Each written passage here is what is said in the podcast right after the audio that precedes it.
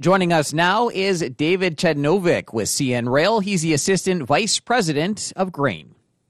Well, it's been a, a very difficult uh, set of operating conditions through the winter. Of course, we're talking here today, and it's uh, we're almost at the back end of March, and uh, for the week of um, March 6th, we were basically current to demand. We had caught up, so that was positive. However, if you go back and look into February and January, um, the combination of, and of course, you know, we're we're both here in southern Manitoba. We know how how uh, extreme the weather conditions have been here this year between the heavy snowfall and the persistent extreme cold, and that's been a feature of the uh, of operating conditions along most of our western region. You know, through the winter, it really started around Christmas and didn't really let up. But of course, prior to that uh, we had the uh, three weeks where the main line between Vancouver and Kamloops was out of action, and uh, having three weeks not being able to utilize that vital artery created a huge accumulation of traffic, of course, and then the winter weather that we had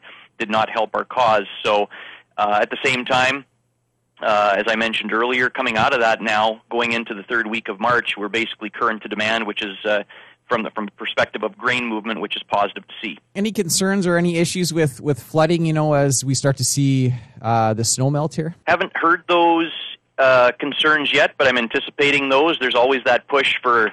Uh, getting grain out of certain uh, elevator assets in, in front of uh, flooding risk. Haven't had a lot of feedback on that yet, but it's something that we're monitoring closely, yes. How did uh, the drought last year impact what you're moving? Yeah, well, you know, on the uh, on the Canadian grain demand front, certainly, really from the from the middle of November forward, I guess really December forward, we've seen demand for CN supplied hoppers for Western Canadian grain movement running at 40 to 50 percent of what it was the year previous.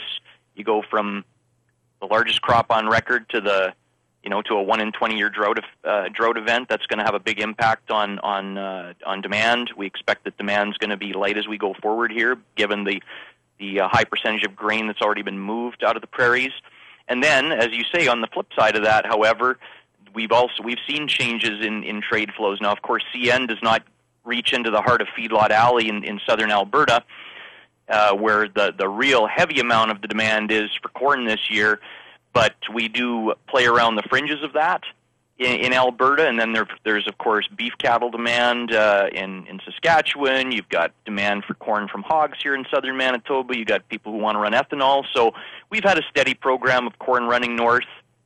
And our geography for pulling that corn is is Illinois and Wisconsin and Iowa primarily. So it's also a function of geography. That corn on on CN lines has to travel a much greater distance to get to get to destination relative to what the other carrier would have for origination coming out of the U.S. So those those factors all combined, it's been a steady program, but it's not of the scale that uh, that you might see with with another carrier that's got the heart of the demand in feedlot alleys. So, and we expect that program to run, you know, until we get to new crop here. So.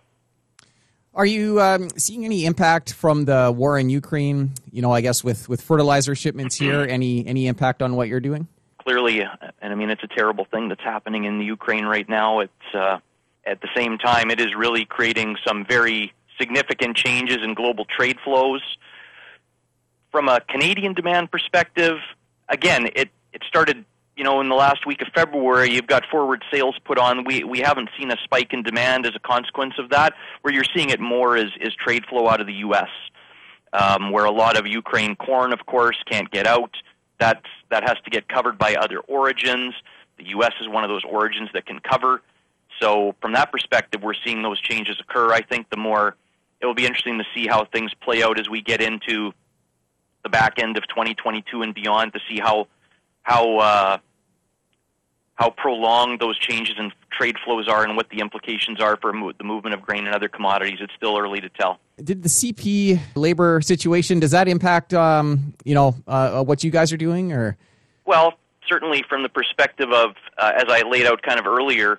Uh, given the, the really challenging winter operating conditions that we experienced combined with the impact of the accumulation of traffic as a result of the mainline disruption there in, in southern BC due to the washouts for a three week period, you know, there's a lot of traffic uh, that that is left to move, And uh, from the perspective of being able to take on additional traffic, I mean, we're working very closely with our customers. Our focus right through has been on the, on that CN core traffic. Also appreciating that many CN customers are also CP also CP customers. So, you know, from the perspective of, of managing customer demand, we we coordinate closely with them. Now, the the, the labor disruption has been uh, uh, resolved, but we did see a spike in in demand um, that then uh, has since moderated in front of that in front of that labor disruption in terms of a, a bump in uh, demand for CN supplied hoppers to move grain. It wasn't like it doubled or anything like that, but we did see a bump, and that's since moderated. So, any final thoughts? You know, as we head head into spring here. I guess we're going to see how the uh, how the crop plays out here. We're going to have more moisture to work with here in southern Manitoba and other parts of the prairies. I wish everybody a good uh, spring planting campaign here, and fingers crossed that we have good rains in the spring and summer to make a good crop this coming year for everybody. That was David Chednovic, Assistant Vice President of Grain with CN Rail. That's it for the Prairie Ag Wire for today. If you have any questions or opinions to share, send them to us by email, the farm desk at goldenwest.ca. I'm Corey Canute. Thanks for listening and have a great afternoon. The Prairie Ag Wire will return tomorrow on the Golden West Farm Network.